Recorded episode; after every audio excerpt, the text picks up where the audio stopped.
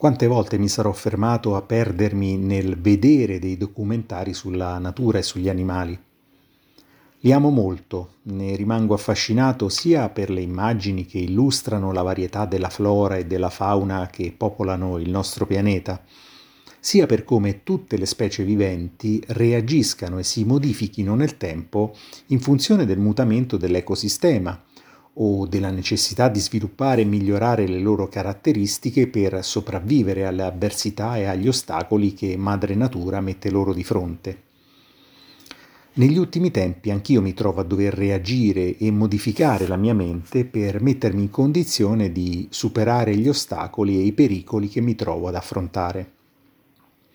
Nello specifico mi riferisco ad una difficile situazione che ormai da tempo vivo in ambito lavorativo con alcune colleghe e che ultimamente è arrivata al culmine della sopportazione, almeno da parte mia.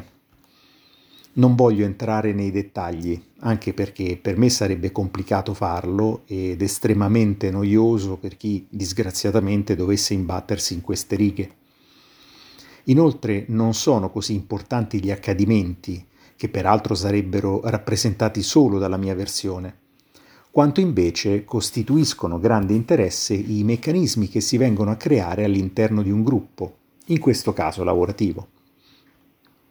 E il gruppo è composto da circa una mezza dozzina di persone, persone diverse per età, sesso, provenienza geografica, cultura e formazione, esperienze di vita e di lavoro.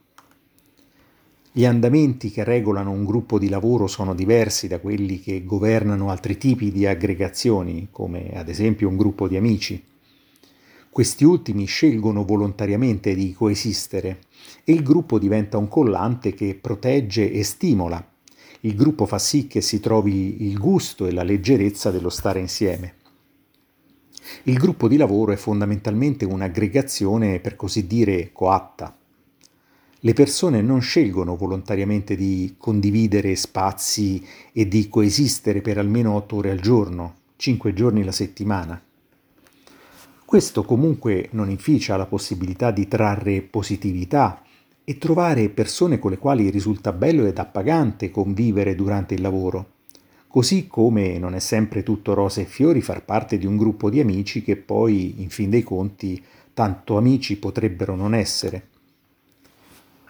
Nelle mie esperienze precedenti lavorative ho fatto parte di gruppi di lavoro fantastici e ho avuto la fortuna di conoscere e lavorare con tanta gente in gamba, alcuni dei quali sono ancora dei cari amici.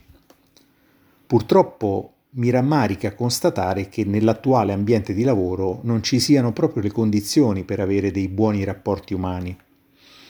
I meccanismi dei quali facevo prima cenno hanno portato il gruppo a spaccarsi in due io e loro. Nel tempo questo divario si è sempre più acuito e il motivo principale è la volontà implicita di essere o comunque di atteggiarsi a capo da parte di una persona, pur non avendo né ruolo né qualifica, ed il mancato riconoscimento da parte mia della sua presunta leadership.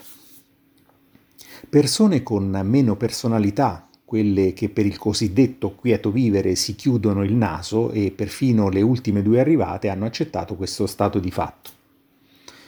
Nulla da eccepire da parte mia se questo le fa vivere bene senza rigurgiti di coscienza o di amor proprio. Ciò che supera il limite della decenza e della sopportazione è il fare gruppo non a favore di qualcuno, ossia del capo in pectoris, ma l'essere gruppo e fare da esercito contro qualcun altro del quale poco si sa e nulla si dovrebbe avere a che discutere. Il fatto poi che il gruppo si sia spinto oltre un certo limite, sconfinando, anche a detta del capo, quello vero, in quello che si può configurare come mobbing, lascia intendere che i loro partecipanti possano ora avere, per usare un eufemismo, qualche piccolo grattacapo. Accennavo all'inizio che mi piacciono moltissimo i documentari e quelli che amo di più sono quelli sui grandi felini della savana. E la scena che ultimamente ho spesso alla mente e nella quale mi ci riconosco molto è proprio quella del leone che viene circondato dalle iene che lo attaccano per ferirlo fisicamente o magari ucciderlo per sottrargli la preda. può però anche succedere che il leone attaccato reagisca. Sono Evaristo Tisci e questo è il mio podcast che si chiama Perché? Ma forse lo cambio.